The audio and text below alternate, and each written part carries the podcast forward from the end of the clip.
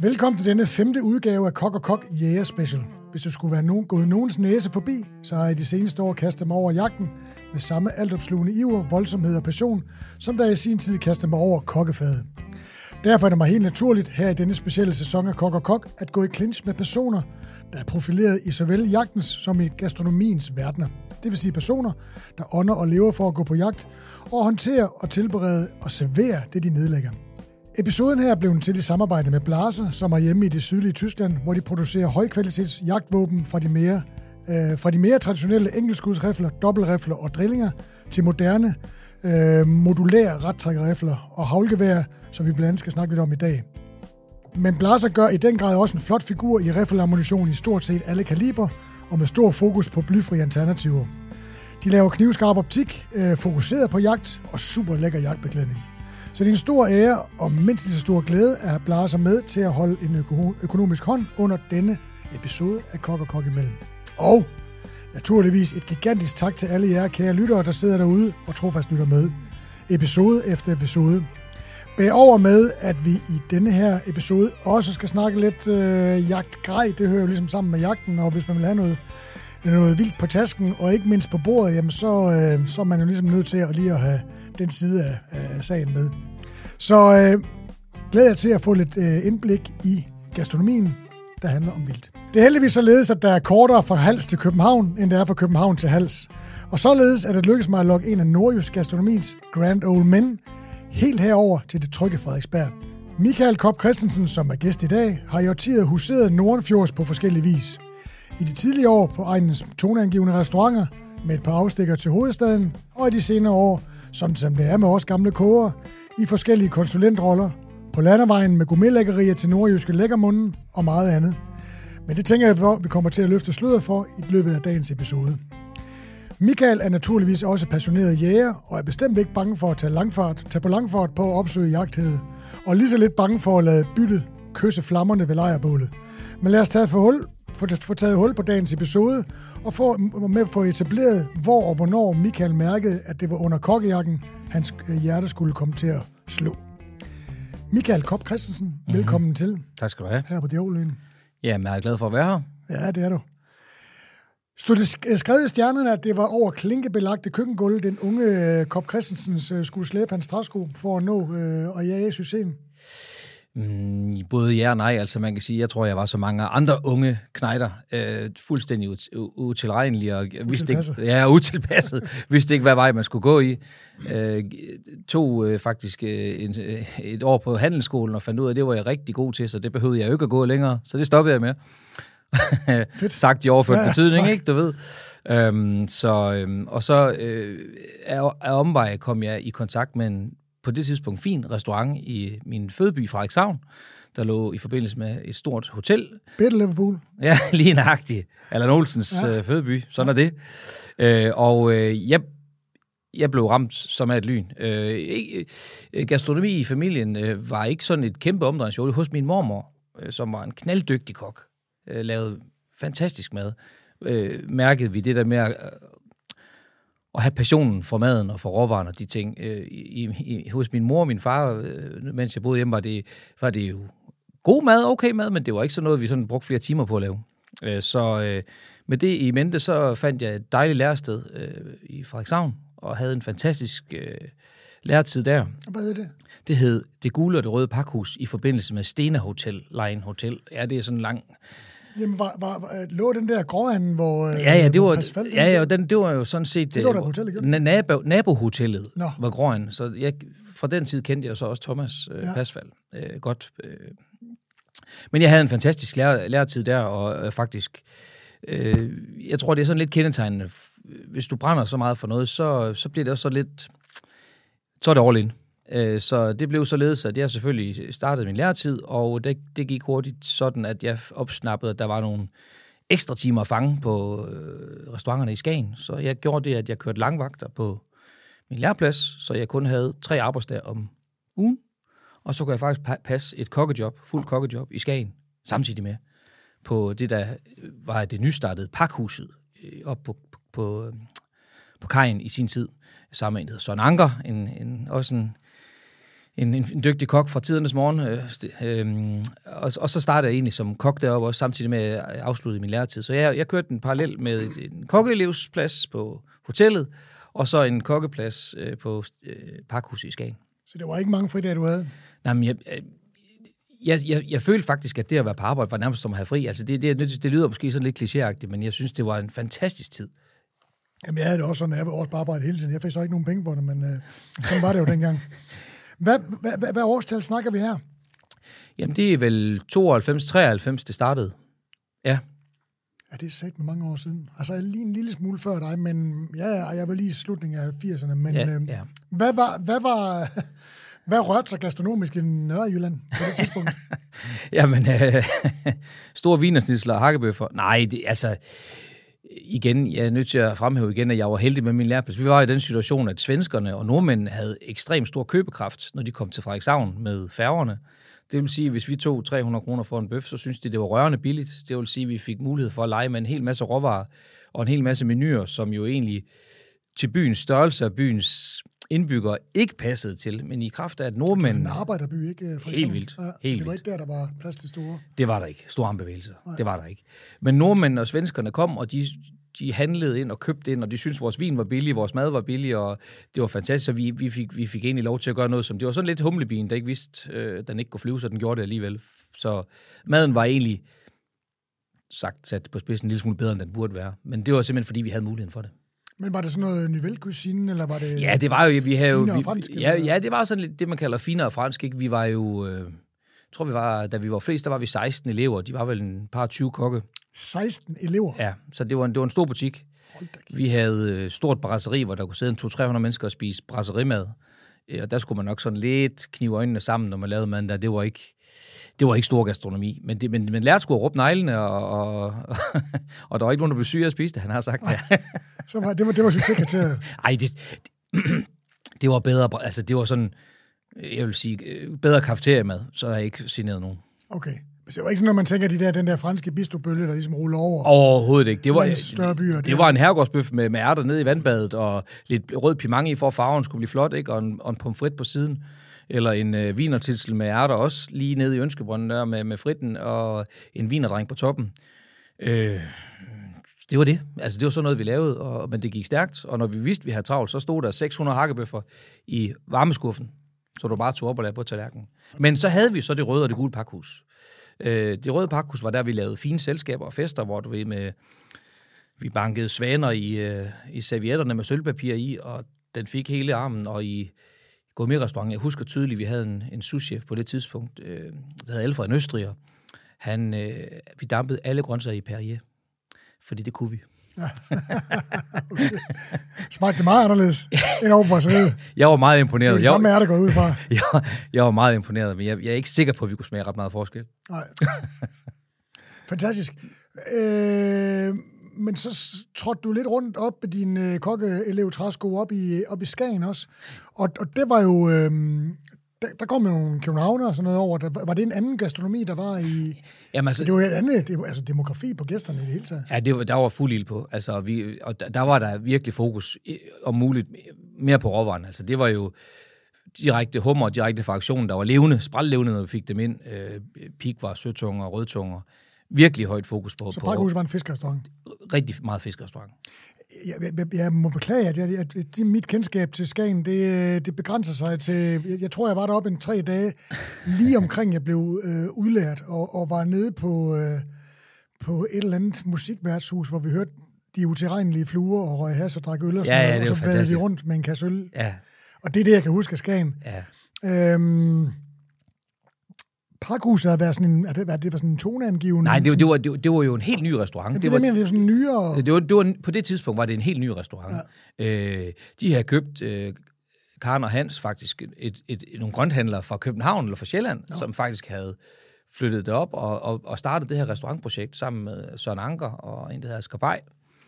Og de gik i gang med det her restaurantprojekt med, sto- med store ambitioner. Øh, vi, vi var ikke sådan nogen, der sådan, folk de skelede til, fordi folk vidste jo ikke, hvad det var, vi kom med, men der var en, en, det, man kalder en, en krogstue, sådan, hvor man kunne få stegt sild og fiskefilet, men det hele var pandestegt, og man kunne få en, en, en laksemad med nyrøget laks og så videre, så videre. Det synes jeg var meget ærligt og okay. Øh, og så havde man på første salen en, en, en restaurant, hvor man kunne spise sådan lidt mere med kniv og gaffel, hvis man kan sige sådan.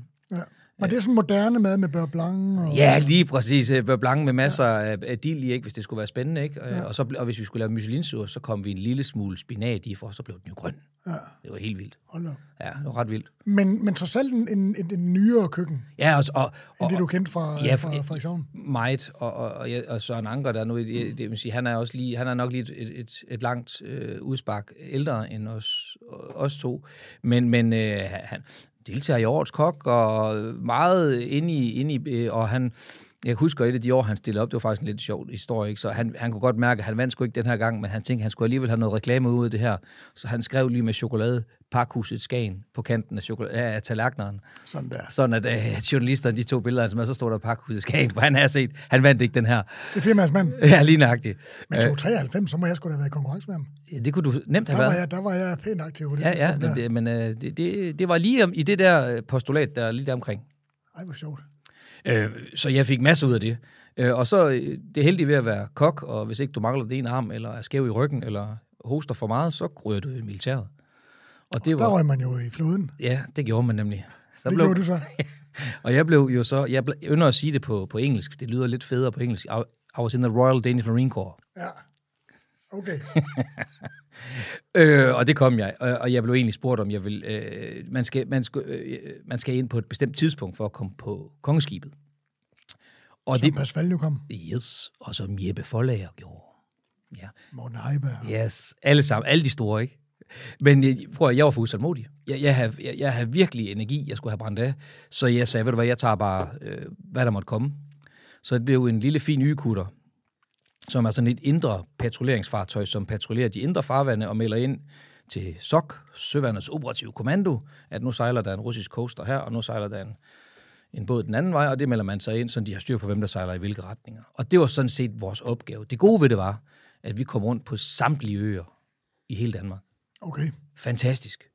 Øh, var på Christiansø og, og fange øh, laks, og øh, jeg, jeg prøvede en masse gode ting øh, i den periode. Ikke fordi... Kan du løfte for gastronomien ombord på y Jamen, den var jo, som jeg gerne ville have den til at være, fordi det er jo sådan i søværnet, at kokken har magten.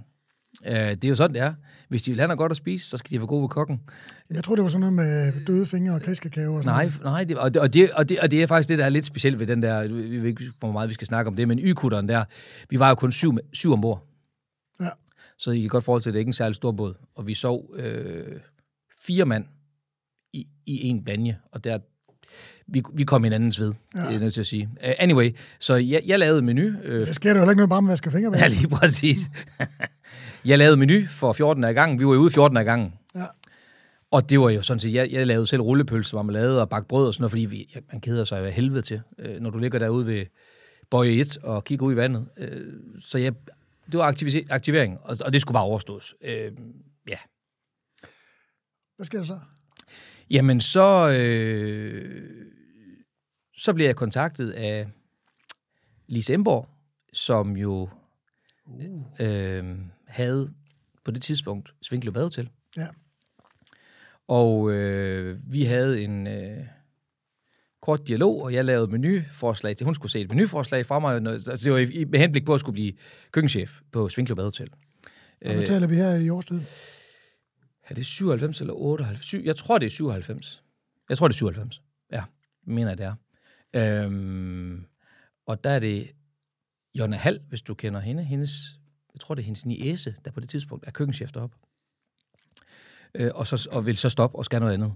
Og så skal jeg så overtage chancen. Så jeg, øh, og på det tidspunkt var øh, Svinklud Badehotel har altid været det fantastiske og unikke sted, det er.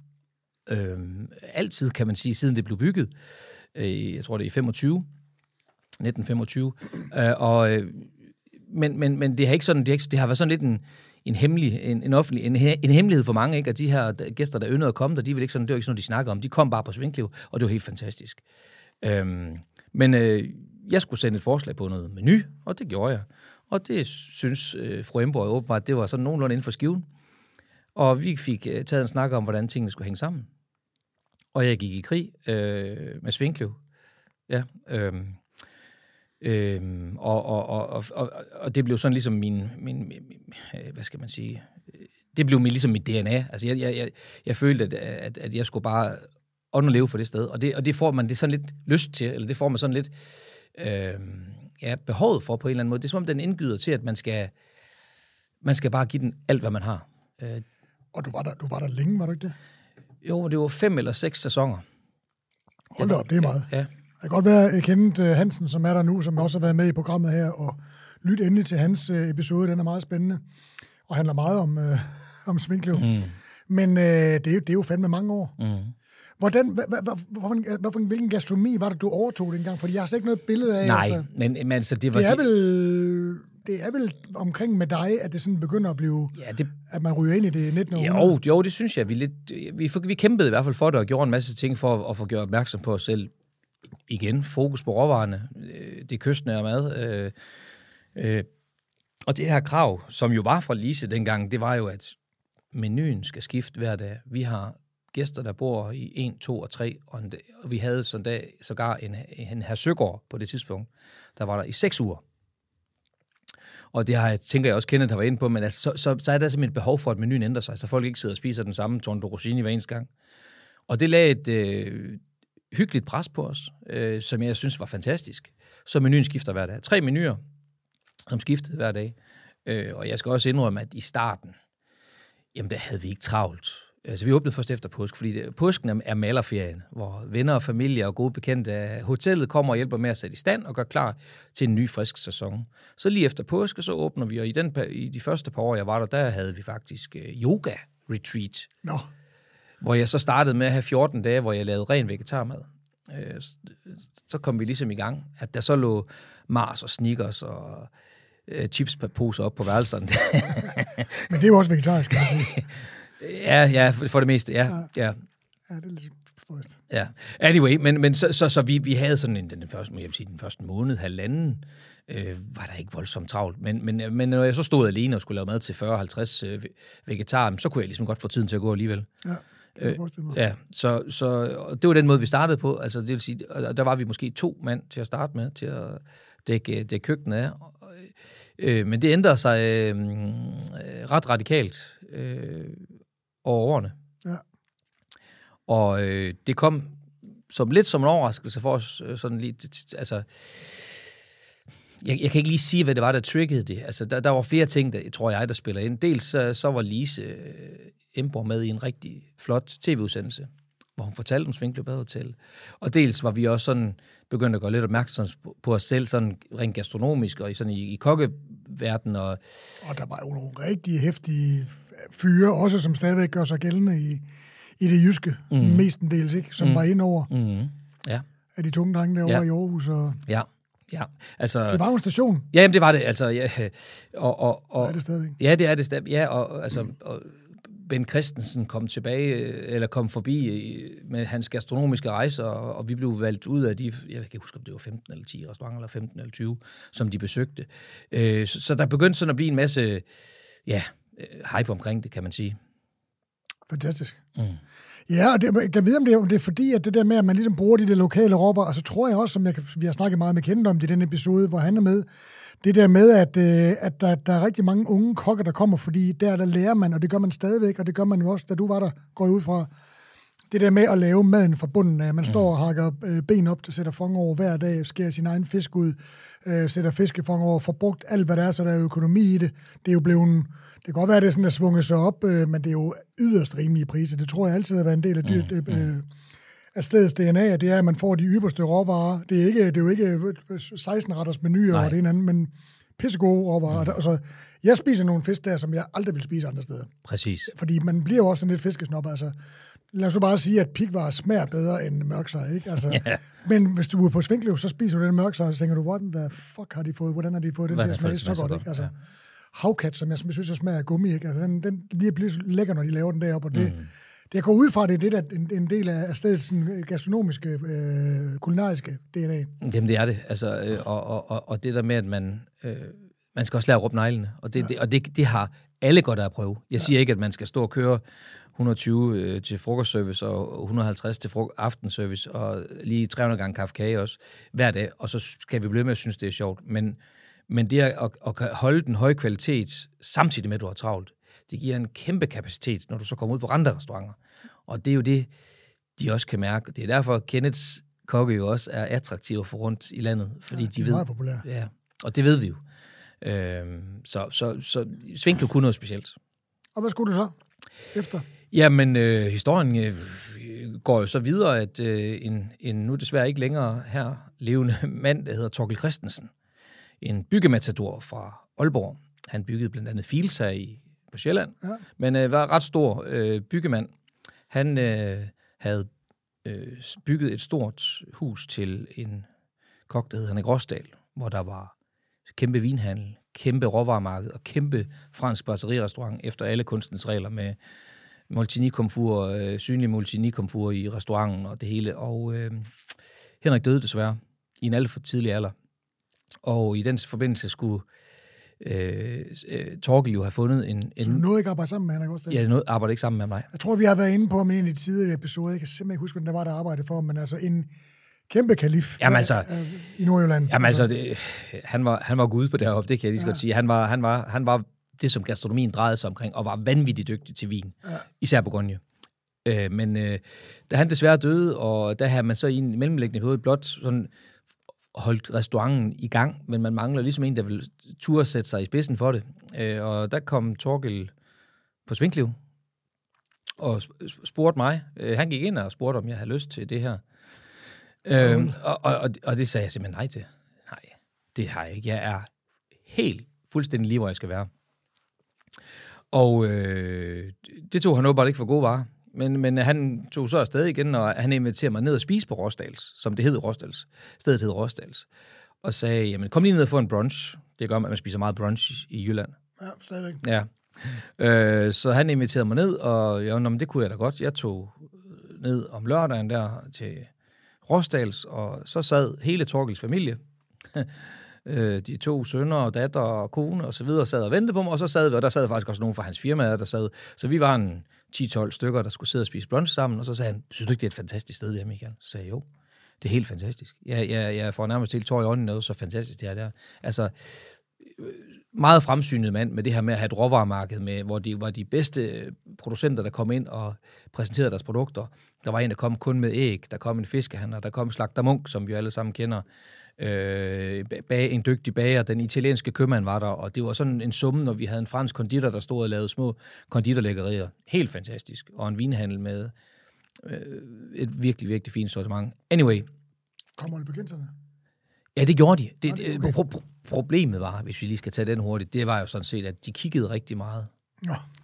men de købte ikke alt Så stopper de portemonnaien ned i tasken. og så gik de i netto. Ja. Anyway, men, men, men, men det kender vi jo fra uh, alle mulige andre konstellationer, hvor sådan noget det sker. Men, men, uh, men jeg, jeg afviste nu igen, uh, Torgild, og så sagde jeg, prøv at hvis, hvis det her det skal, hvis det skal have gang på jord, så skal jeg simpelthen have det og det, og så kom jeg med sådan en eller anden fuldstændig utopisk dosmerseddel til ham på, hvad jeg vil have i huset, for at jeg på nogen måde skulle overveje at sige ja tak. Og så, det. og så sagde han, det er i orden. Og så stod jeg sådan lidt, satans også, så har jeg jo sagt for lidt. Nej, det, det passer ikke, men jeg tænkte sådan, de ting, som jeg kunne se, der skulle til, for at jeg kunne få en god forretning ud af det, få en rigtig forretning ud af det, som jeg kunne se mig selv i, det, det sagde han bare ja til. Så øh, efter en sæson øh, hos Lise, hvor jeg jo øh, jeg nærmest græd. Jeg, jeg, jeg kunne virkelig ikke, næsten ikke slippe Svinkløv. Jeg, jeg, det var virkelig stort for mig. Og jeg, men, men anyway, jeg har jo sagt ja til det her projekt, og Lise bakkede mig fuldstændig op og sagde, jamen, øh, vi, du skal gøre det. Det er en god chance for dig. Øhm, så gjorde jeg det, øh, og, og fik sat øh, ild i forretningen, altså virkelig power på, og vi drev det i en to, tre, fi, knap fire år, tre halv år, tror jeg. Ja. Øh, og og det, det går meget til den historie. Men anyway, så af, af forskellige årsager, så stoppede jeg der. der. Øh, der var en, der ønskede at overtage forretningen. Han overtog forpakningen i sådan en, en sliding door manøvre, hvor han bare overtog det hele, alt personale og sådan noget, fordi jeg jo skulle starte i et hedderkrone dansk øh, øh, kongelig hofleverandørfirma, der hedder Royal Greenland. Ja, tak. Ja. Det er ude 69. 69. Fordi vores projekt hos Royal Greenland hed jo 69 grader nord, hvor vi skulle transportere ferske fisk fra det iskolde grønlandske vand ud til europæiske toprestauranter herunder København, Paris, Hamburg, London, whatever. Kæmpe ambitiøst projekt, og jeg, og jeg kunne ikke, at det var, det var den fedeste øh, idé, og jeg kunne ikke sige nej til det. Så de, de ansatte mig til det, og jeg øh, fik lov til at gøre lige som jeg ville. Altså, hvordan jeg ville approach det, hvordan alle de her ting, og jeg, det en, jeg fik en masse erfaring med det med at skulle starte et brand op, og det med at skal ud og snakke med øh, kolleger om, at de skal købe varen og så videre, og det her med at snakke med og finde ud af at få leveret varen og sådan noget. Mega spændende projekt. Og du havde jo der under din, det var, jeg tror det var, altså out, out of season på Svinkløv, så var det jo lidt rundt på det, som jeg ja. havde i, i, i indledningen, var der rundt på nogle øh, københavnske restauranter jo, mm. fik nogle gode venner og nogle kollegaer mm. herovre, mm. du kunne øh, referere til, gå ud fra. Ja, jamen, jamen det var jo således, at Svinkløv var jo kun åben, det ved de fleste jo, er kun åben fra øh, eller et halvt år cirka, ikke? Ja. og man kan jo ikke så stille et halvt år. Så jeg gjorde altid det, jeg, jeg var meget opmærksom på, at jeg som relativt ung kok, jeg har slet ikke lært det, jeg skulle det dummeste er at ville at sige, nu er jeg dygtig nok. Det er man aldrig. Så jeg, jeg, jeg var meget opmærksom på, at jeg skulle ud og lære noget andet. Øhm, og deriblandt var jeg jo så øh, blandt andet en, en, et, et halvt år hos Ervin. På, oh, sæson, øh, sæson. på sæson i Hellerup.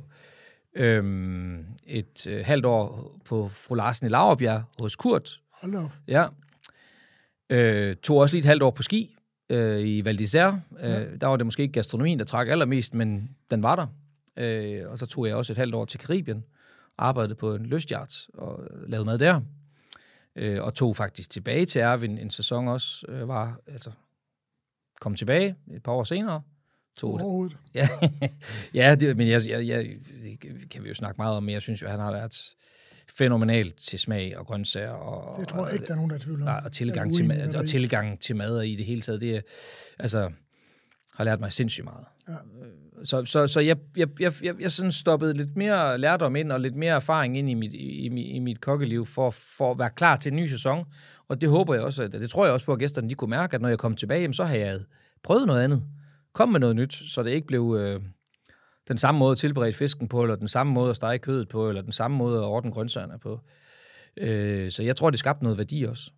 Hvordan var det ligesom at komme tilbage der, så det halvt år, det er alligevel, altså, man kan sige, et halvt år for fuld skrald, det kan man sådan ligesom holde ud, ikke? Ja. Altså, ligesom ja. har det i udsigt. Ja. Hvordan var det sådan at komme tilbage igen, efter at have været i København og Dummelum, og hvad så det er? Jamen, øh, jamen jeg, det var jo som at komme hjem. Altså, jeg, jeg, jeg, jeg nød det, og jeg ved godt, at jeg, jeg havde måske ikke lige helt den pause, jeg burde tage. Øh, jeg kan huske, altså om sommeren, der sov jeg primært på gulvet inde på køkkenchefskontoret. Der havde jeg bare en sovepose og et liggeunderlag, så sov jeg der, fordi så kunne jeg selv stå op og bage morgenbrød om morgenen. Så sparede jeg lidt kokketimer om morgenen, og så kunne jeg sætte brød i, og så kunne jeg gå ind og sove igen, og så morgendamerne, så kunne de selv tage brød ud. Sådan kørte jeg i en lang periode, også med alle mulige andre ting. Øh, sendte dem hjem, og så skulle jeg nok slukke for fongerne, for jeg skulle alligevel sove på kontoret. Men, men jeg ville det der. Det var, ikke, jeg, det var ikke nogen, der bad mig om at gøre det. Det var bare sådan, jeg gerne ville gøre det, for at kunne gøre det så godt som muligt. Med de hænder, jeg nu havde til rådighed på det tidspunkt. Fantastisk. Ja, det var super. Grønlandsprojektet, Royal ja. Greenland. Ja.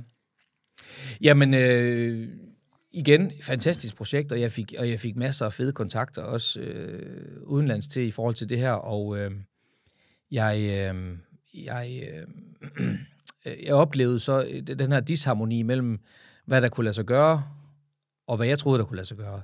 Og det, det hele stod og faldt på, det var den sourcing, altså det med at få fisken fra Grønland, dem jeg skulle have til at fange min fisk, de var ikke helt enige med mig i, hvornår de skulle fange dem. Hvornår de skulle fange dem. og, og, og, så, og så, når jeg så havde tilpas mange gange har stået og lovet en fiskehandler eller en stor restaurant nede i Paris, at nu får han altså øh, helt, helt nystrøgne grønlandske dybhavsrejer leveret på trappen inden for 48 timer, eller hellefisk i den klareste version, øh, og, så, og, og så glipper det. Og det, og det ved du selv, Thomas, at det kan man gøre en enkelt, måske to gange. Måske to. Men så, så, så tager de altså ikke telefonen mere. Og, og, og det, det ramte mig hårdt på, på det, det, den del.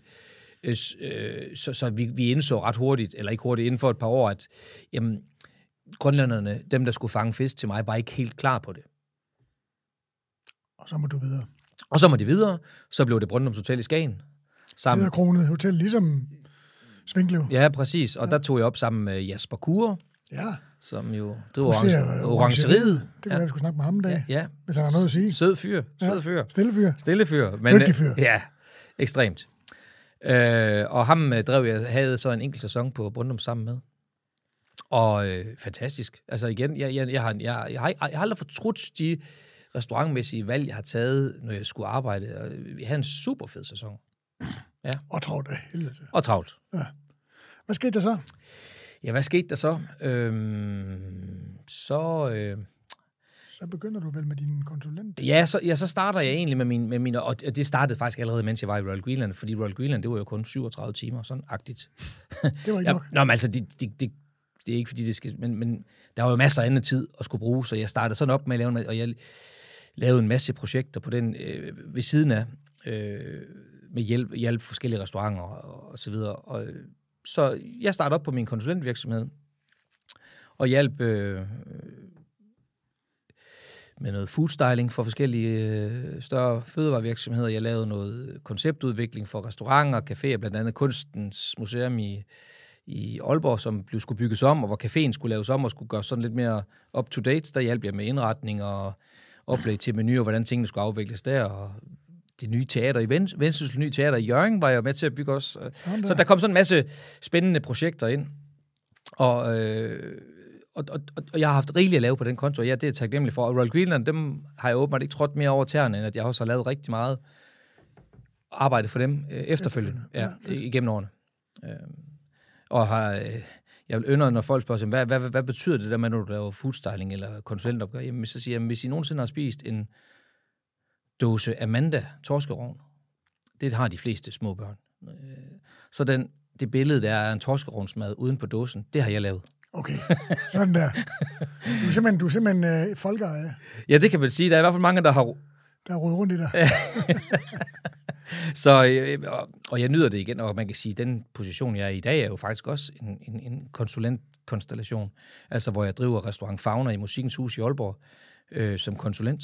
Øh, det er faktisk, øh, de er faktisk kunde hos mig, kan man sige. Nu driver jeg det så som om, at det er mit eget sted, for det kan jeg simpelthen slet ikke lade være med. Men, men, men, øh, men det er faktisk også i samme forretning. Så det og det er, du arbejder sammen med hesten? Ja. ja. ja. Min gamle kokkelev. Yes. Ja. Jamen altså, vi... Jeg har også været heldig at have, dygtige folk omkring mig, og det, og, det, og det betyder mere, end man lige skal tro. Altså det der med, at der var helt ung, der troede man, at man kunne nå det hele alene og, ja. og selv, og de kunne bare skride, hvis ikke de syntes, det, det var det værd. Det har man heldigvis fået. Jeg har i hvert fald fundet ud af, at, at, at det vigtigste er at have et, et stærkt personale omkring dig, og nogle dygtige og nogle, og nogle glade medarbejdere omkring dig. Og det, det, det har virkelig båret frugt i den tid, jeg har, har brugt efterfølgende. Og hvad er, hvad er Fauna for en restaurant? Jamen, øh, Fauna er en øh, moderne restaurant med i allerhøjeste grad fokus på fauna. Altså, det vil sige? Det vilde, øh, det er for naturen.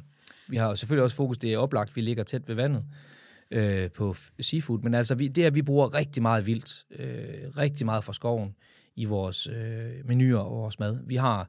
Det er ikke det, du skyder? Vi har faktisk brugt noget af det her skud. Altså, det har vi. Det, det, det, det har vi. Øh, og vi, og vi, vi har et stærkt samarbejde med godserne og herregårdene omkring os, så vi kan få alt det vildt, vi vil have. Ja, det er godt. Og det, og det er fantastisk, og vi, og vi bruger det, og vi er gode til det. Jeg snakkede med Mark Lundgaard øh, i episoden, jeg optog med ham sidste forår i 22, at det der med at, at, at, at, ligesom tro, man kan være bæredygtig og gå ud og skyde, altså som så passioneret kok og jæger kan gå ud ligesom og tilvejebringe alle de råvarer i form af vildt kød selv, mm. er umuligt. Det kan ikke lade sig gøre. Altså, så skal, vi, så skal jeg i hvert fald ikke uh, lave andet. Men, men, men, men det er... Det var da måske heller ikke til tosser. Nej, det kunne være fedt. Ja, det, det kunne, kunne være fedt. fedt. Ja. Men altså, øh, at skyde en kronkald og tage den med ind på restauranten og se, hvor meget vi kan, altså hvor, hvor langt vi kan strække den, og hvor mange forskellige ting, vi kan få lavet på menuen. Men det er fantastisk. Ja. Altså, det er fantastisk. Øh, helt vildt. Nå, det er fedt. Det vidste jeg faktisk ikke, at det var så meget integreret i det. Jo, vi, vi, og, vi har fokus på det. Altså nu, øh, min, min, min, min kokke var sådan i starten, sådan, ah, åh, kan vi ikke bare købe et højreb og øh, ved, altså det, som alle de andre også gør, men efterhånden så har de også fået det ind under huden, og elsker det lige så meget, som jeg gør. Ja, og det er fedt. Ja. Og det bringer os jo videre til øh, motoren i den her sæson, som jo hedder øh, profilerede kokke, som også er jæger. Øhm, og vi skal krydre det med lidt øh, grejsnak også, men hvordan, øh, hvornår er det, du trækker i de jagtgrønne røgser for første gang? Og hvad er det, der sådan virkelig sætter fod i din, øh, i din rejse som jæger Og kok. Jeg mm, tænker, de mm, ting, ting her sammen. Mm. Jamen, øh, det er min far. Det er sådan lidt måske lidt en kliché, men jeg var, jeg var med min far på jagt, fra jeg var helt lille bitte dreng. Øh, og han var også inkarneret hundemand. Øh, altså det vil sige, at han gik meget op i det med at træne sin hund i forhold til at gå på jagt. Øh, så jeg var jo med som bærer, vildbærer. Nu kan jeg sige, det var ikke flere vognfulde, vi kom hjem med, for det var meget sådan en, en marktramp eller små remiser, man gik på, og han skød en, en snippe eller en and, eller en enkelt fasan, eller måske en hare, øh, eller måske var vi heldige, at han skød et rådyr. Men det var i det, i det, i det lav, eller to begasiner, når vi gik igennem sivene. Ja. Men øh, det var jo en kæmpe, kæmpe oplevelse for mig. Bare at få lov til at bære en kæmpe hare, som jo nærmest var lige så høj som mig. Ja, jeg, jeg det. Altså, det var jo, jeg, var, jeg var helt i ekstase. Og, det, det, og jeg var aldrig sådan, åh oh, nej, det er blod og, og, og ulækkert. Og sådan, nej, jeg, var, jeg var dybt imponeret og fascineret over det her med jagten. Og også det med hundene, at man, en stående hund, nu skal vi ikke, det er ikke et hundeprogram det her, men en stående hund er sådan en, du ved, der ligesom fryser, ligesom de gør i tegnefilmene, når, den, når den mærker, der er et stykke vildt. Halen strider lige ud. Yes, lige præcis. Poten løftet. Og så, kunne jeg, så min far, han, du vil løfte lige hånden, nu skulle jeg dele, altså det med at være stille, det skulle jeg lige øve mig lidt på. Ja. ja, du, der, er jo, der er jo pænt meget lyd på dig. Det er det, ja. det er det, i lige måde. tak. Nej, men så, så, så lærte han mig, at når hunden gjorde det der med at fryse, så skulle jeg være stille. Og så sagde han, værsgo til hunden, og så, og så trykkede den vildt, og så fløj begasinen, eller fasanen, eller hvad det måtte være, så fløj den i luften, og, og så, så, bange. og så forsøgte han at skyde den. Ja, det lykkedes for ham. Øh, øh, nogle gange, ja. ja. Så du var derinde med, ligesom mig også, altså jeg var også, det var sådan en samhørighed med ens far, det, ja. ligesom, det var det, man havde sammen, mm. så kunne man lige gå ud sammen, det var fandme mm. fint. Altså jeg, jeg var virkelig vild med det. Stor oplevelse. Men der røg jeg jo så væk og blev, øh, blev kok, og havde ikke rigtig tid til det der, jeg flyttede til København og sådan noget, og der, der valgte du så ligesom at holde ved det. Ja. Dyrkede du også, da du, da du var på Svingkløver? Det gjorde jeg. Øh, faktisk min øh, daværende fiskehandler, Øh, jeg, jeg er ikke sikker på, at han leverer til Svinklub til længere, men han gjorde i, i hvert fald i de år, jeg var der. Øh, han var sød og rar at tage mig med på jagt. Øh, der, øh, ja, så ude ved Svinkløv simpelthen, der ligger jo faktisk nogle rigtig fine jagtarealer. Jeg gad sæt mig godt på jagt derude. Hold ja, kæft, ja. det er fedt. Ja, det, det er mega fedt. Altså Svinkløv Plantage, ja, altså, det, man er jo lige ved skide bukser. Ja, det, det, det, det, det er nemlig noget rigtig, rigtig fint. Så, så, så der, det, det bed jo sig jo endnu mere fast. Og han øh, tog mig også med på, på min første udenlandstur til Polen, tror jeg, hvor vi skulle lære at skyde vildsvin og så videre. Det var, så, så det har hele tiden hængt ved.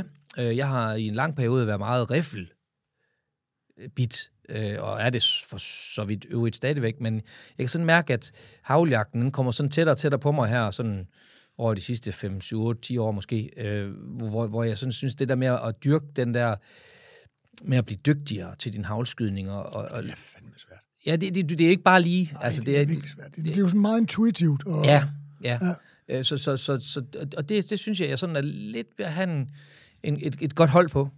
Gør du, gør, tager du undervisning, øh, ja. eller går du selv ud og skyder? Ja, ja en kombination. Altså, jeg, jeg, har, jeg, jeg tager altid en to-tre, måske fire uh, lektioner, under, uh, private lektioner hvert år inden sæsonen. Bjergård? Nej, det er en, der hedder Lars Thune, øh, som, som, øh, som, som jeg går ved. Ja.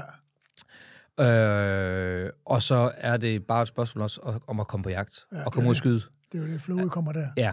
ja. Øh, så, så, og jeg er heldig at, at, at komme afsted på en del fuglejagter. Så, så jeg, jeg Alle føler, mulige forskellige?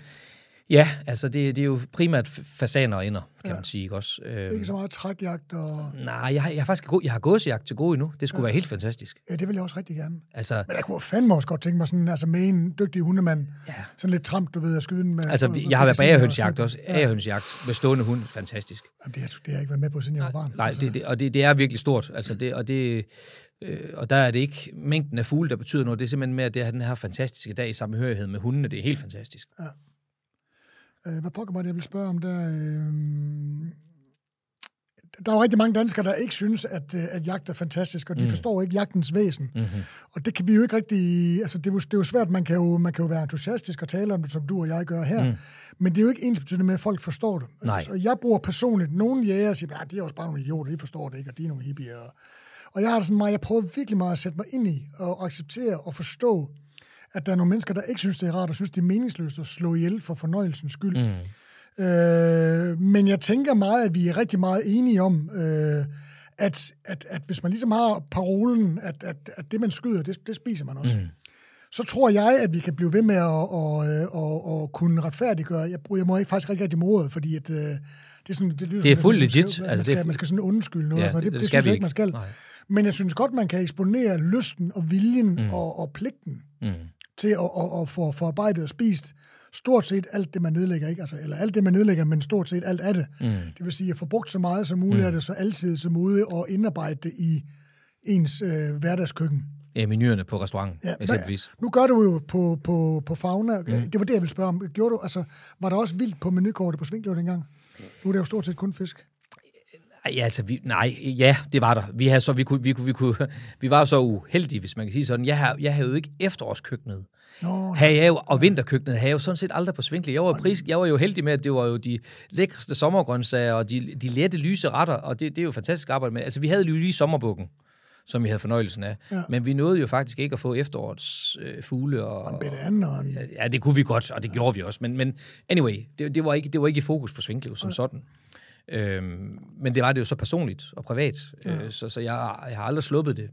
Øh, jeg synes, at, øh, jeg, jeg synes, som du også siger, Thomas, vi har en forpligtelse. Vi skal som restauranter, som kok, professionelle kokke, vise, at det at bruge vildtet, vi skyder, skal bruges.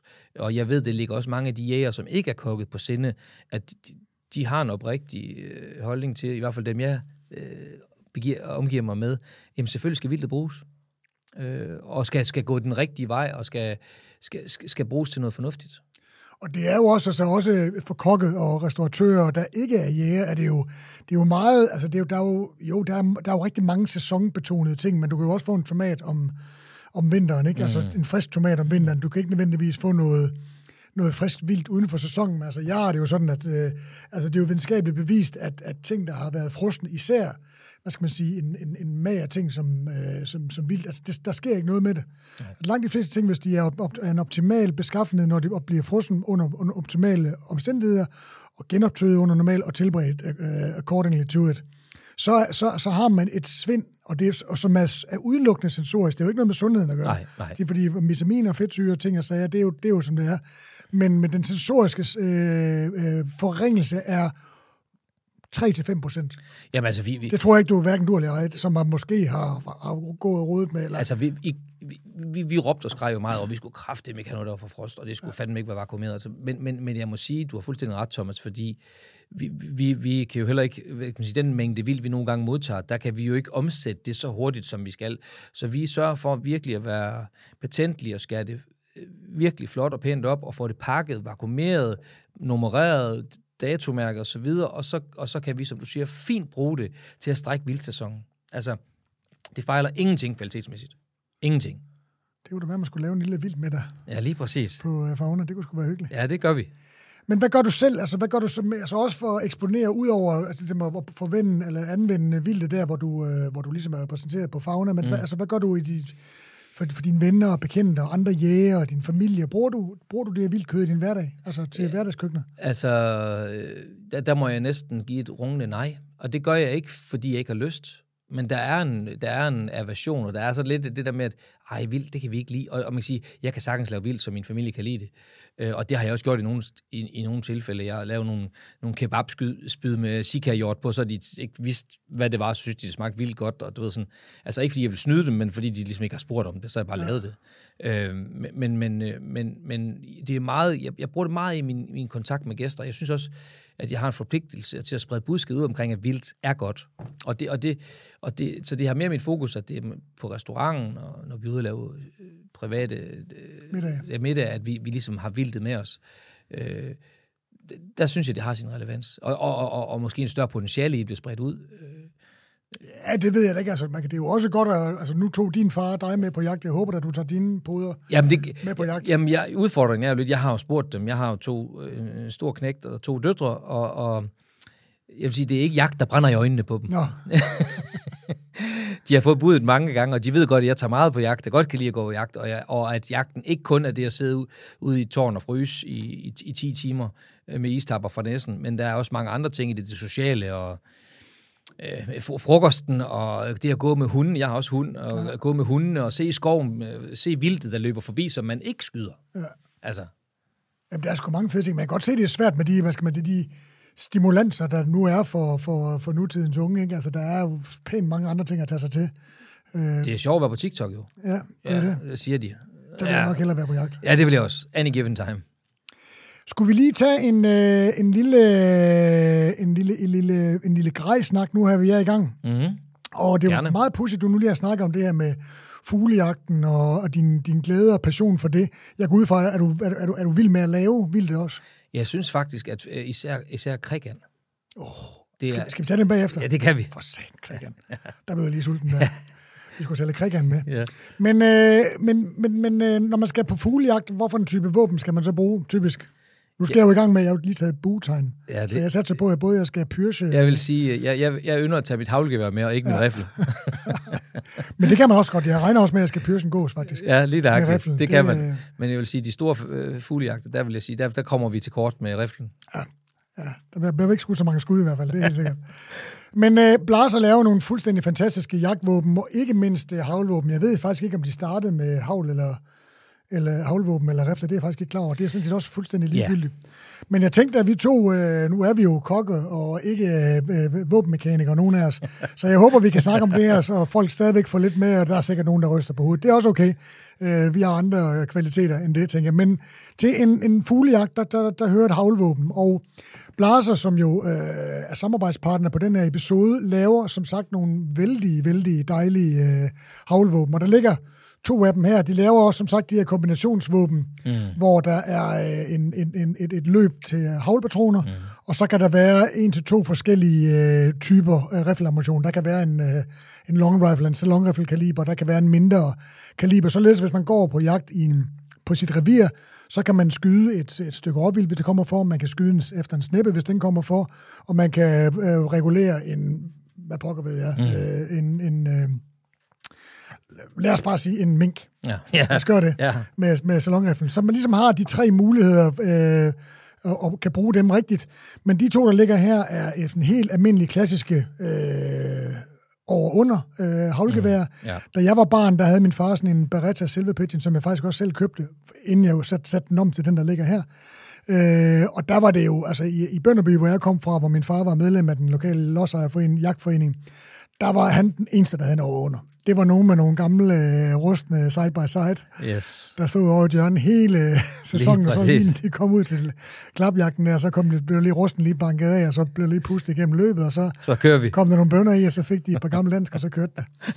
Sådan er det ikke. Nej. Og man kan sige, at øh, det, der måske er kendetegnet ved Blasers havlvåben, det er jo, at det er det er, det er det almindelige hav, den ene i hvert fald, øh, den jeg har, er en almindelig havlvåben, som ligger lidt i den de ligger som udgangspunkt i den højere ende. Ja. Øh, prismæssigt. Men det er også, altså, der er jo ikke så meget fekundik ved dem, udover at de er, nu kan jeg lige tage den her, den hedder en øh, F-16, hvis man lige øh, kigger derude, så kan man se, der er ikke nogen bønder i her, det er der heller ikke i Michaels meget, meget flotte, som jeg jo glæder mig til at få fingrene lige om et øjeblik. Der er ingen, øh, der er ingen patroner i. Så det er en helt almindelig øh, over-under øh, øh, havlgevær med single trigger og det ene og det andet. Jeg kan meget godt lide det her, at, den er, øh, at beskyldet her er, er helt enkelt, det er mørkt. Det synes jeg er ret fedt. Jeg kan godt lide, at jeg har brugt noget ordentligt træ, fordi man bruger jo også lidt tid til at sidde og nus og sidde og kigge lidt, øh, det er, eller stå lidt. Det, det, er lige så, det, det, er lige så, det er lige så hyggeligt, som at, når man er på jagt, det lige skal, skal gøre sit gevær rent og sørge for, at nu er det klar til næste gang. Ja. Øh, jeg kan godt lide det her, fordi der er en øh, sindssygt god balance i. Mm. Øh, og så synes jeg bare, det, det, det spiller fuldstændig. Men det her, det er jo et, hvad skal man sige, et, et, et fabriks, fabriks, frem, ja. et fabriksfremstillet våben. Præcis. Ligesom langt, langt, langt de fleste andre havlgeværer er, man kan jo få havlgeværer fra 2-3.000 kroner og så op til... 2-3 millioner? Ja, øh, altså, hvis det skal være helt, helt vildt. Og der, er du, der, du, der har du sat dig på en stol sådan lige midt imellem, kan man sige. Ja, altså, ja. Ja, øhm, øh, jeg er helt enig med dig, Thomas. Jeg, kan godt lide det her enkle udtryk, som Blaser de har lavet på deres øh, havlgevær. Jeg synes, det øh... Ja, fordi, det er, hvis jeg lige må skyde ind, altså de fleste, der er beskyldet her jo, der, altså det er jo... Øh, udskæringer, graveringer. graveringer ja. Øh, og det ser også super fedt Det er fedt. Ja, det er fedt. Altså der, der har jeg jo lidt det sådan, at hvis, hvis, hvis man skal have, og det er ikke fordi, jeg skal sige noget negativt om andre øh, havlgevær, men hvis man skal have dem med graveringerne, i min optik, så skal de jo være lavet rigtigt. Ja. Altså, øh, det kan sagtens være en maskingravering, som jo bliver, er sindssygt flot i dag, men mange af de der sådan lidt i den lavere prisklasse, der kan man godt se, at det ikke er, det er ikke lavet med kærlighed. Nej, det er ikke sådan håndværker. Nej. Og, og min, min lille lommetese er jo, jamen det er klart, hvis, hvis Blaser de har lavet øh, de to havlgevær her, uden at bruge så meget som et minut på baskylen, jamen så må resten af energien jo være gået i det, vi synes, der er vigtigt, at den skyder godt, og den er dejlig at, at, at håndtere, og øh, der er gjort noget ud af træet.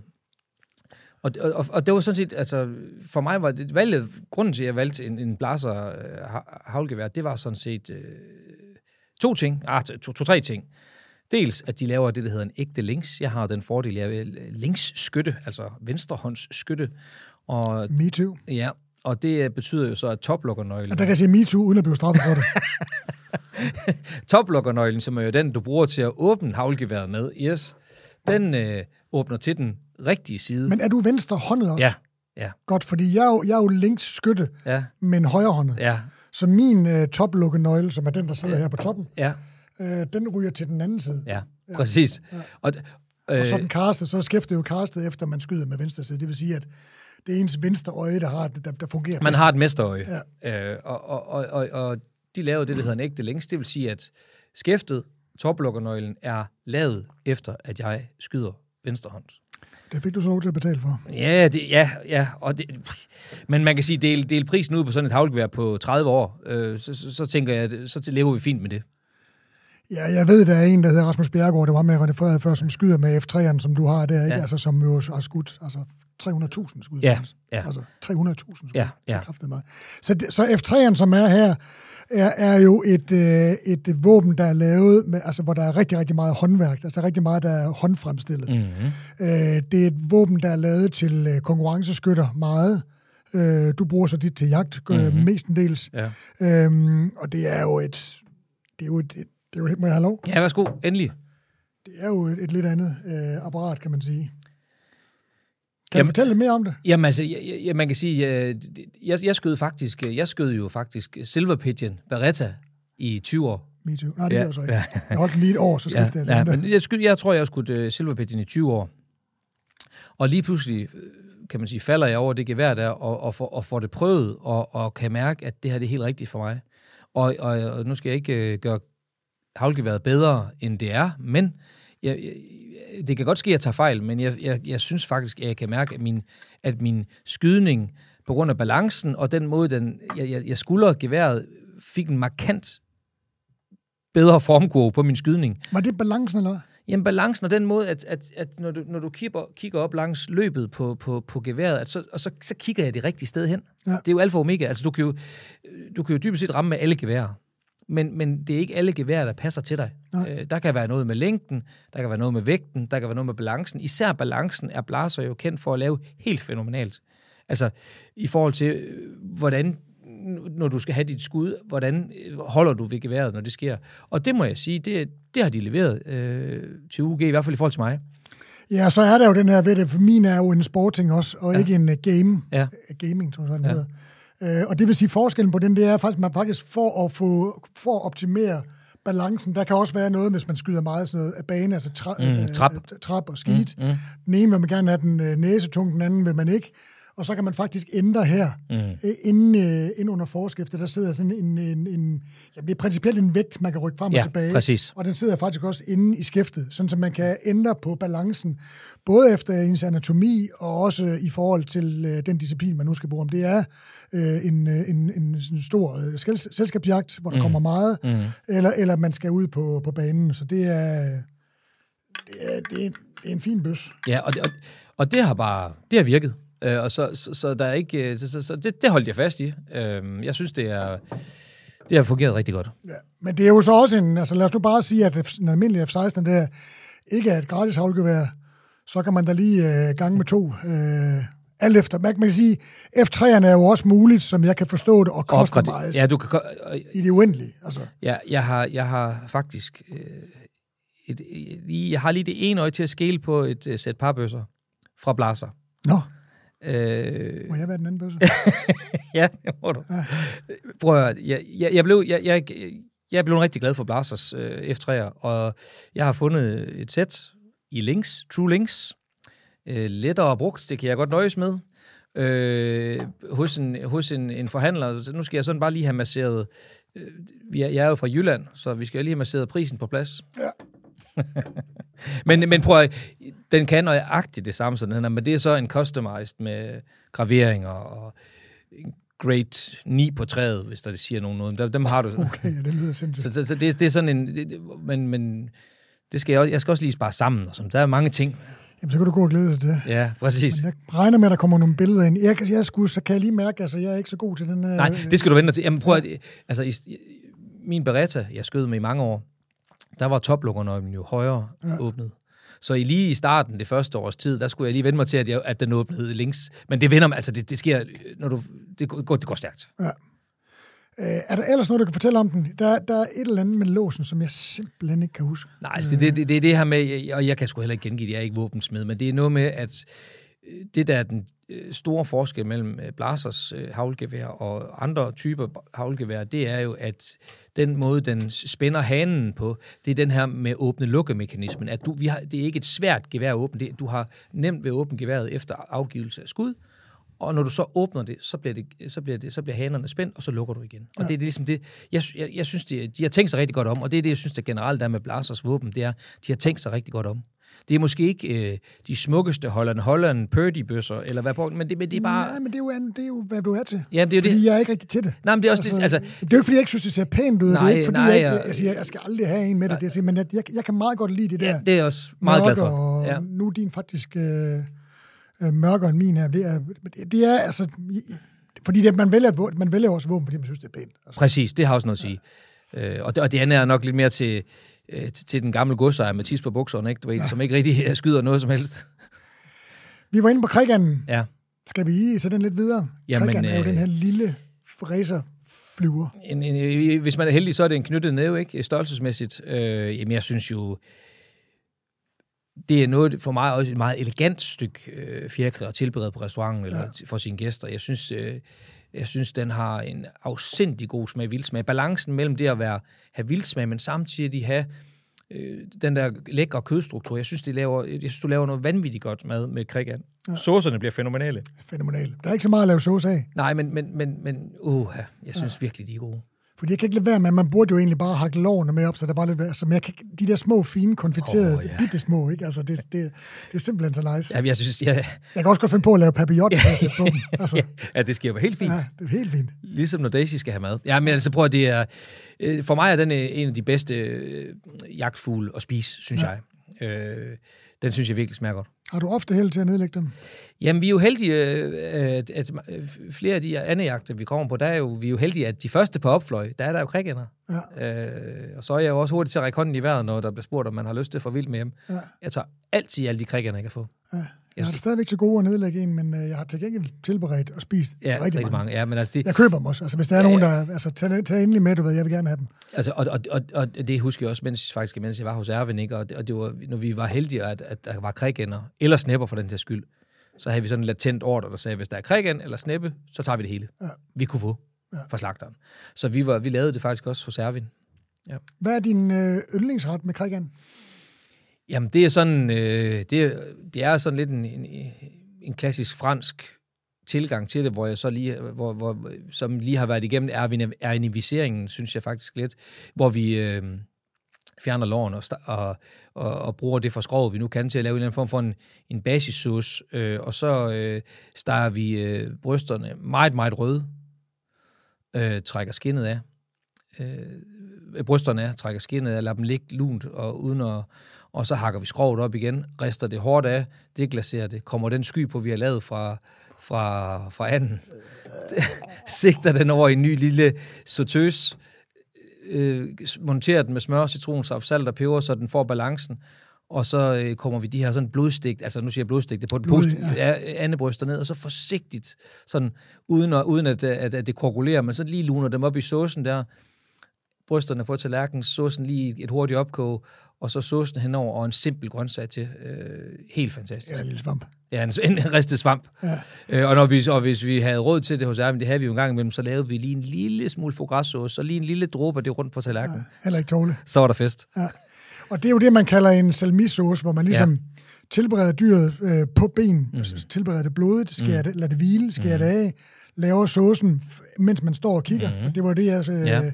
oplevede på, ja, i særdeleshed på Fastlede Kro, hvor Jean-Louis i det travleste tryk, altså træk, og, øh, altså 80 gæster, ikke? kom den, øh, den rigtige gæst, der satte pris på det, så stoppede alting, så lavede han bare salmi Præcis. eller minut. Altså, Præcis. Det, fandme, det, er, det er jo kogekunst. Altså, det, for mig er altså, det mest... op en, en, et stykke kød, der ligger nede i en plastikpose, ikke, og så uh, give en tur med en flammekaster. Ja. Det kan vi alle sammen gøre. Det kan vi. Det der, det er fandme svært. Jeg synes også, man er vildet på en eller anden måde, fordi det er en virkelig... Øh, det er jo lidt en svær teknik, kan vi jo godt være. Altså, det er, det er jo ikke sådan, at man bare sådan lige sætter førsteårseleven til. Jo, det kan man godt, men så virker det ikke. Men, men, men det, jeg, jeg, jeg synes, det er den helt optimale måde på vildt, og især på ender. Kan du uh, sige lidt om, om altså, adskiller den sig smagsmæssigt kriganden fra, fra gråanden, synes du? Den er lidt, lidt, lille smule mere vildtet i smagen. Øh, og, og, og, hvor gråanden nærmer sig jo øh, tamanden en lille smule mere. Øh, stadigvæk synes jeg faktisk, at øh, også gråanden synes jeg er en fantastisk and. Ja. Og den er, den er nemmere at få, at få folk til at, at, at, at nyde i restauranten, fordi det, det, det, det, det kan de forholde sig til. Øh, men vi laver den faktisk på samme måde. Øh, den kan tåle lidt mere varme, uden at den sådan helt... Øh, krigan, ja, i forhold til krigan. I forhold til krigan, der skal ja. man... Øh, gråen, den kan man så lidt bedre arbejde med, og det, det gør vi faktisk på samme vis. Ja. Den smager meget dybt. Jeg har sådan en borch, jeg laver med den, ja. hvor jeg laver sådan en rødbedesuppe. Altså, ja. laver en bouillon, og så øh, rødbedejuice, og så klarer jeg det hele. Så du får sådan en helt dyb rød intens. Ja. Og så Oh, du ser rigtig glad ud. Ja, jeg elsker det. Jeg, jeg, jeg, jeg, elsker, jeg elsker det der med, med, med, med især rødbederne og de tunge, lidt tunge rodfrugter sammen. De kan jo bære det sammen med anden. Ja. Jeg synes, det er fantastisk. Ja, det er skønt. Æ, nu virker det som om, at du har rimelig godt styr på, hvordan du tilbereder dit vildt. Hva, og vi, du har også været inde på, at danskerne har det jo lidt svært med den der lidt tunge smag. Mm. Man kan sige, det jeg tit oplever, når jeg snakker med gamle øh, drevne, og det har jeg sagt med stor respekt, ja, det er jo, at de har den der gamle tilgang til vildt. Det skal mm. hænge i tusind år, og så skal det hænge ned, og så skal det fuldstændig gennemsmadres bagefter, og så tror man, fordi man kommer noget, når man gennemsteger nogle krigander halvanden til to timer i en gryde, og så når man kommer flød op i, så bliver det godt. Så bliver alting godt. men det tror jeg, hvis jeg kigger over på dig, så ligner du ikke en, der er der sådan. Nej, men vi, vi, vi er jo helt modsat, faktisk. Øh, vildt skal ikke hænge. Vi, vi, vi, vi gør det så frisk som overhovedet muligt. Ja. Netop for at bevare øh, friskheden i kødet, og ikke få den der lidt hengemte, fordi det er jo klart, dyret er skudt. Det vil sige, at vi har perforeret øh, kroppen på, på dyret, og har trukket alle mulige ting ind i, i, det, i det her dyr her. Så der sker en... en, en Alskens græsværk. Ja, og, og der sker jo en hurtig nedbrydning af, af, af dyret på den baggrund. Så vores holdning er egentlig, ind frisk, Øh, det kan godt tåle øh, en 3-4-5 dage i, i, i, på, i, på, på, på resten, øh, men, men generelt ind at få det tilberedt, ind at få det lavet, lavet det så frisk som muligt. Ja, i særdeleshed fuglevildt. Fuglene. Øh, det, det, hvis, hvis ellers øh, hårvildet har været behandlet rigtigt, kan det sagtens tåle ja. hænge lidt. Øh, jo større dyr, jo mere. Det kan godt blive lidt smasket. For eksempel, jeg, øh, jeg havde en råbuk, eller en, en, en sommerbuk, jeg, så, ja. jeg hang, jeg, jeg, det, det skal lige passe, den hænger i sommerhuset, det skulle lige passe med, at jeg var deroppe. Og det var ikke, fordi der skete noget, men det blev sådan lidt mere smasket i konsistensen, synes jeg. Lidt leveret. Eller hvad? Knap leveret. Det, ja. Leveret oplever mere, når man for eksempel steger, som man vil gøre med et stykke oksekød, steger mm. i god tid, eller mm. det ligge, steger det lidt, lidt altså steger det, steger det blodigt, mm. og så lader det ligge og hvile. Der, der, der, det er ligesom, om der sker et eller andet. Altså, det, det er ligesom separeret. Der skal man mere stege det i sidste øjeblik. Og bruge det lad det lige hvile kort, ja. og så bruge det. Ja, ja. ja. Jamen, øh, ja, ja, generelt, som jeg siger, det, det er jo også en erfaring, man får efterhånden, som man bruger vildtet, det er jo at sige, få det, for, brug det frisk. Altså, jeg vil sige, det er klart, en, en gammel kronhind, der er syv år gammel, jamen den skal måske lige have 14 der på kronen ind i kølerummet, men, men en kronkald, eller en dogkald, eller et lille fint rådyr, brug det med det samme. Ja. Så det der med at prøve at lade være med at, at, at, at tilstræbe den der smag, øh, altså for det bliver jo nærmest sådan blåskimmelagtigt, ikke? Altså, hvor jeg, altså, jeg synes ikke, det er rart. Altså, altså, altså en gammel skrøne, det er jo, at når anden falder ned fra krogen ude i garborten, så skal den spises. Ja, ja. Af reven. Ja, nej tak. Nej tak. nej tak. Nej tak. Så brug, brug, øh, få det skåret ud. Ja. Find jer en metode derhjemme, hvordan I hurtigt... Altså, fordi det kan ikke... Altså, vi ved jo... Altså, det kan godt være, at Michael og jeg, vi er rigtig gode til at gøre det, og det, vi har jo gjort det meget, også inden vi var... Eller jeg var i hvert fald for mit vedkommende inden, jeg er god til at, mm. at håndtere vildt ja, og, og ordne det. Og det kommer mig til stor hjælp som, som jæger. Men det, man, altså, når man har trykket på aftrækkerne et par gange i løbet af en dag, og kommer hjem og jeg, jeg, jeg har aldrig prøvet at komme for tidligt hjem fra en jagt. Har du det? Nej. Nej. Det er altid lige uh, lille mor. Jeg kommer i hvert fald klokken fem, ikke? Og kvart over otte, så står man der ikke. Ja, jamen, der var lige noget, men der skulle et eller andet, ikke? Ja.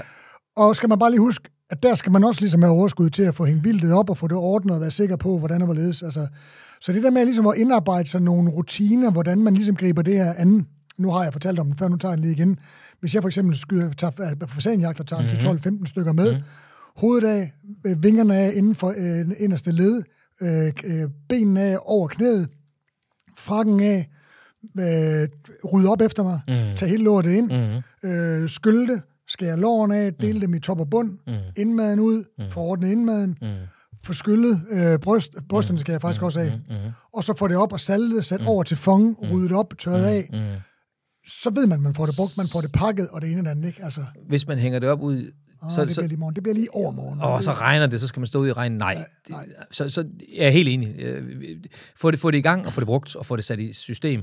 Og, og, og, og de erfarne jæger, hvis man er nye jæger, så, så, så de erfarne, de vil gerne hjælpe. De vil, det, altså, det er jo ting, jeg har mødt. Altså, jeg, jeg har mødt mange specielle, eller meget, meget hjælpsomme mennesker gennem mit liv. Mm.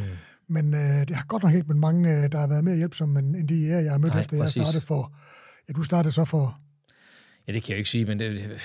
Det er mange år siden. Ja, det er måske 30 år siden. Ja, og jeg startede for ja, knap to år siden. Ja, ja. så jeg har lidt at lære. Og ja, det, det, det kommer og det jo, hurtigt. Og det er jo faktisk også grunden til, at, øh, at jeg har lavet den her podcast. Det er jo, fordi jeg gerne vil høre og lære uh, så meget som overhovedet muligt. Mm. Når du har været heldig at få lidt vildt på tasken, uh, det vil så enten hårdvildt, som vi jo ikke at jeg snakker om nu, og vi kan ikke... Nej, ved du hvad, jeg vil sgu hellere... Nej, ved du hvad, jeg, jeg vil snakke om drikkevarer, men det gider jeg simpelthen ikke. Nej. Så det, jeg vil snakke om, det er, jeg sagde, at du, havde været, du var ikke bange for at øh, tage til udlandet. Nej. Øh, og... Øh, nej, ved du, jeg, jeg, er nødt til lige at tage en breaker, og så tager vi Så kan du lige tænke over din en udlandsjagt bagefter. Det er i orden. Fordi at øh, du fælder hele topendet af øh, jagtgradet her for Blaser, øh, lavet af jæger til jæger, øh, og Blaser er jo denne, denne sæsons øh, samarbejdspartner. Du kan finde alt grad her ude i landets bedste øh, jagt- og outdoor-butikker. Øh, der finder du øh, Blasers sigte og håndkiggerne. Du finder Blasers beklædningslinje, som er øh, spænder om øh, alt fra klassisk jagttøj, men med moderne teknik indunder, så det ligner det klassiske, men det fungerer som moderne det, det, øh, jagttøj. Og så er der deres mere, hvad skal man sige, øh, tekniske beklædning til, øh, til riffeljæger, den krævende, den krævende øh, riffeljæger. Øh, det er designet af Blasers egne folk, der har års erfaring i at designe teknisk øh, alpin beklædning. Så det er det her lag på lag principper, som fungerer sindssygt godt, når man bevæger sig og øh, sætter sig op. Man har knoklet løs, skal lige sidde lidt, så kan man tage tøj af og på. Øhm, og det findes både i en øh, helt almindelig olivengrøn øh, farve, eller i den her øh, Blasers egen håndtæk øh, mm. camouflage. Mm. Øh, Blaser laver også ammunition, skal jeg lige helt sige, til de, langt de fleste kaliber. Så øh, ud i øh, landets øh, veletablerede og velassorterede jagtbutikker, hvor der står nogle dygtige mennesker, der kan forklare lidt om, hvad, hvad det her grej for Blaser kan. Både våben, optik, øh, øh, også tøjet. Ind på www.blaset.de, hvis du er mest til at høre lidt om det på engelsk, eller læse lidt om det på engelsk, så kan du lige tilføje et backslash og et UK for United Kingdom det er UK på dem, der ikke taler så godt engelsk. Yes. Har du tænkt lidt øh, i mellemtiden over øh, en, lille, øh, en lille jagttur til det udenlandske? Øh, jamen, det var faktisk relativt nemt. Øh, jeg har rejst rigtig meget udlandet med, med, med jagt også, øh, også efter sådan de mere ordinære vildarter, men, men øh, har, har været så heldig her inden for de sidste periode at, at prøve at komme på bøffeljagt. Øh, Hvorhen? Jamen, øh, i Tanzania og i Namibia. Så du er en af de der midalderne... Øh, ja, tykke, tykke europæere. Ej, jeg sagde, jeg skulle sige lettere overvægt, det er du. Du, du er faktisk en pæn mand. øh, som tager til Afrika og skyder til højre og venstre. Øh, og, og udnytter de stakkels Ja, præcis, lige præcis. Nej, nej. Truer vildarter? Ja, truede vildarter, der bare skal fjernes fra jordens overflade. Nej, Kan du ikke fortælle, hvad det her går ud på? Fordi det er en, en udbredt mift, ja. og der er jo rigtig mange eksempler på, at der er også nogen, der ikke kan finde ud af det. Men ja. det er der jo i alle henseender. Det er der i alle... Hvorfor en slags øh, rejse i jæger er du? Jamen altså, jeg, blandt andet, eller det grundlæggende er jo, at man skyder øh, kun det vildt, som skal som af naturlige årsager også vil have forsvundet fra vildbanen. Det, det vil sige, sige dyr, som har udtjent deres værnepligt, kan man sige. Lige præcis. En, en gammel øh, øh, kronhjort, det er jo sådan, man også gør det det kender jeg de fleste fra de danske øh, jagt, øh, jagtmarker, det er jo, at den gamle udtjente kronhjort, det er den, man gerne vil skyde. Nu er det så i Afrika, der er det eksempelvis den gamle bøffeltyr, man går efter, som er plus 8-9 år gammel, 10, 12, 13, 14, 15. Som har delt flittigt ud af den safter. Den har delt ud sådan, at der står, går masser af små bøffelkører rundt og ligner sin far. Ja. Så han kan sagtens, og han kan roligt øh, stedet til hvile med en lille øh, kugle placeret det rigtige sted. Og det er jo for, altså det er jo ikke rart lige når det sker, men det, kan jo ikke rigtig mærke noget. Men jeg tænker lige præcis i Afrika, hvor der er en, en masse øh, rovdyr, der er det ikke sjovt at blive den gamle bøffel. Nej, altså det, det, der sker, det er jo simpelthen, at de, når, når, når bøffelflokken de flytter sig, og de er jo hele tiden i bevægelse, øh, så er det tit og ofte dem, som kommer bagud i flokken. Det er tit af dem, dem, ofte dem, der kommer til skade. Og så går løverne pænt og venter bagved, og så går de tit og ofte ind og faktisk og sårer dyrene. Og så venter de lidt til, det ligesom får det lidt træls, som vi siger i Jylland. De får det træls. Og så... Mø træls. Og så, øh, og, så, og så kan dyret ikke gøre modstand, og så... Øh, øh, angriber simpelthen. Man kan sige, at det, der er specielt ved bøflerne, det er jo faktisk, at de er meget, øh, de beskytter hinanden. De danner simpelthen, hvis der, hvis der er en bøffel, der bliver angrebet i en større bøffelgruppe, så danner de simpelthen rundkreds omkring den her sårede bøffel her, og så er det ligegyldigt, om det er mennesker, eller dyr, eller flyvemaskiner, eller hvad det er, der måtte komme, og vil, så, så, så beskytter de. Og det er jo sådan en ret, en ret fantastisk øh, egenskab, de har bøflerne. Men man kan sige, at de her, naturen er jo en lille smule ubarmhjertig. Altså de gamle, udtjente tyre, jamen de, det hedder en daggerboy. Det kalder man en daggerboy. De går jo faktisk alene til sidst. Og det er ligesom det sidste skridt, før de sådan skal helt Det gør den gamle kronhjort jo også. Ja. Det gør den gamle øh, råbuk også. Yes. Tilbage i skoven, der ja. hvor føden er dårlige. Ja, yes. De bliver måske kompromitteret oven i købet skade under ja, kamp. Ja, ja. Og til sidst, så rykker de bare ud, indtil der kommer en øh, revfamilie med tre små reveunger og siger, hey, den tager nu skal vi. I se, hvordan vi gør det her. Det tager vi. Ja. Og, det, og det er præcis det samme i Afrika. Øh, man kan sige, der er så nogle ekstra dimensioner i det med bøffeljagten, altså i forhold til, at det er jo et stort dyr. Øh, de, det, det, den natur, du jager i, er, markant anderledes end det, du gør herhjemme. Der er noget med temperaturen. Øhm, og så, og, og, og, og uden det skal sådan lyde som om, at vi, vi begiver os ud på noget, der er livsfarligt, så er bøffeljagt også en lille smule mere farligt, end, end, end det at skyde et stykke råvildt eller et stykke kronvildt. Øhm, dels fordi, at bøffelen selv, hvis den synes, den er, er i humør til det, den kunne godt finde på at angribe. Og øh, der er også, som du lige nævnte tidligere, Thomas, at der er også andre dyr øh, i Afrika, som synes, at bøffel smager godt. Ja. Så de er der jo også til stede, det skal man også være opmærksom på. Men, men altså, hvis man tænker sig om og gør tingene rigtigt, så, så, så, så, er man, så, så er man sådan relativt sikker, men man skal være opmærksom. Og det, der sker, som jeg forstår det, det er, når man for eksempel, når du betaler mm-hmm. begge øh, gammel, øh, hvid, øh, let og overvægtig øh, europæisk fyr og kommer derned, så betaler du rigtig mange penge for at få lov til at skyde den riffel, eller den, øh, den bøffel. Mm. Der er nøje udvalgt til dig. Du kan mm. jo ikke bare skyde løs til højre og venstre. Det er den, riffel, det er den nu vrøvler Det er den bøffel, du må skyde. Ja, der, der er nogle licenser, man, man uddeler til, til bøfler, og, der, og, der, og det, er, det er statsstyret, det er fuldstændig militærisk præcision. Der er ikke noget med, at man kan sige, om vi, vi skyder lige en 5, 8, 10 stykker, eller hvad, hvad, hvad man nu har inde i sit hoved af tal. Det er, den, det er den bøffel, man nu engang skal skyde. Og, og den oplevelse får du for de mange, mange penge, du ja, betaler for ja, det. Jeg skal ja, være med at spørge dig, ja, meget det er. Ja. Jeg har en idé om det. Ja. Øh, der får du lov til at skyde den her du ja. får oplevelsen med at, at, at jage den her bøffel, ja. skyde den, og så får du trofæet. Ja, man tracker den jo i, i lang tid igennem. Øh...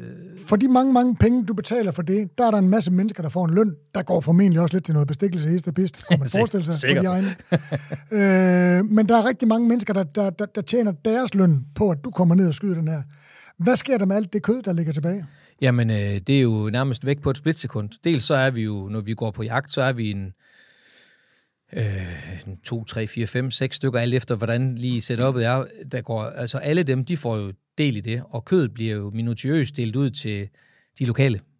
Ja. Øh, øh, og de ting, der, der ikke kan man sige, har spisemæssig kvalitet, de bliver så brugt til bait, til at fange øh, skadesdyr med. Ja. Så, så alt bliver brugt. Øh, der er ikke, og, og skinnet bliver brugt. Jeg har faktisk taget mine øh, bøffelstøvler på i dag. De laver bøffelskin. No. Så man laver også fodtøj af skinnet. Og, altså, så, det er hele den der tankegang, som vi jo godt, egentlig godt kan lide her. Også, øh. Så man kan sige, de lokale får ikke lov til at gå ud og skyde bøffelen? Nej, det gør de ikke. Men til gengæld, så det, det den bøffel genererer, er måske i virkeligheden mere værd. Altså, hvis ikke der var jagt i Afrika, øh, så var der rigtig, rigtig mange, der stod uden tag over hovedet, løn, noget at spise og noget skolegang til deres børn. Så jagten er med til at den her Øh, den her cirkulære økonomi, der er i det, det, det, det jo skaber en, en masse, masse, masse, masse positiv energi. Plus det sikkert også en masse arter, som vi er nød vil blive skudt og nedlagt og, og spist i stedet for. Altså, hvis ikke øh, de kan tjene penge, så er de jo nødt til at gå ud og slå det vildt ihjel, der er. Og, jo, og hvis ikke der er nogen, der ligesom tager vare på det vildt, jamen, så vil de forsvinde med tiden. Spiste du noget fra den bøffel der? Det gjorde jeg faktisk. Vi, øh, vi, øh, da, da jeg havde skudt bøffel, og den var forent, så begynder de jo straks at skære den op. Det, der er jo lidt varmt, så den skal jo hurtigt på, på jeepen og tilbage til lodgen og på køl. Men øh, der skar vi et stykke af... Vi, jeg forsøgte at komme helt ind til mørbrænd og tage den, og vi er jo godt klar over, at et stykke kød, der er så frisk, og for en tyr, der er 10-11 år gammel, den, den, sej. den er lidt sej. Men øh, jeg tog mørbrænd og et stykke af filéen, og, og lovede faktisk at lave mad til hele, hele lodgen, og det gjorde jeg faktisk også. Øhm, smagsmæssigt, dejligt, dejligt stykke kød, næsten ikke til at spise. Nå. Altså, men prøv pyt. Hvad med nyre og lever og testikler? Jamen, også... det, jamen det, det, det, får de. Det, det, det, det er simpelthen for nedskrevet, at øh, kalunen og alt det ind, indvortes, det får de lokale. Det, det, det er sådan set noget, en stor del af deres løn. Men det er jo, det er jo også det vilde, fordi at, altså, hvis Stenellermanden, han ville jo have taget lige præcis det, du nævner ja. der, indmaden, ja. indvoldene, ja vil han jo vælge før mørbrænd. Mørbrænd, ja, det, det er jo bare det, til hunden, ikke? Det er de ligeglade med. Det er jo bare lidt protein. Altså, og det, det var de sådan set også. De tænkte også, at jeg var sådan lidt halskør. De, de begyndte faktisk at vaske og rense øh, kalunen, altså maven, mens vi stod derude, tømte den for græs og alle de her ting, og skære alle de her indvoldsting, og dem, og dem tog de med sig. Og det, og det spurgte jeg selvfølgelig også trackeren om, hvad, hvorfor... Jamen, det, det, det, de sætter mest pris på. Det kunne sgu da godt være, men jeg, jeg har et projekt, om jeg skal prøve at lave lunger, som jeg lærte at lave det i Østrig, ja. af, når jeg skyder noget, noget hårdvildt i år. Ja. Men det kunne sgu da godt være, at jeg skulle tjekke. Altså, jeg kan faktisk meget godt lide, når jeg har fået trip og sådan noget ja, ja.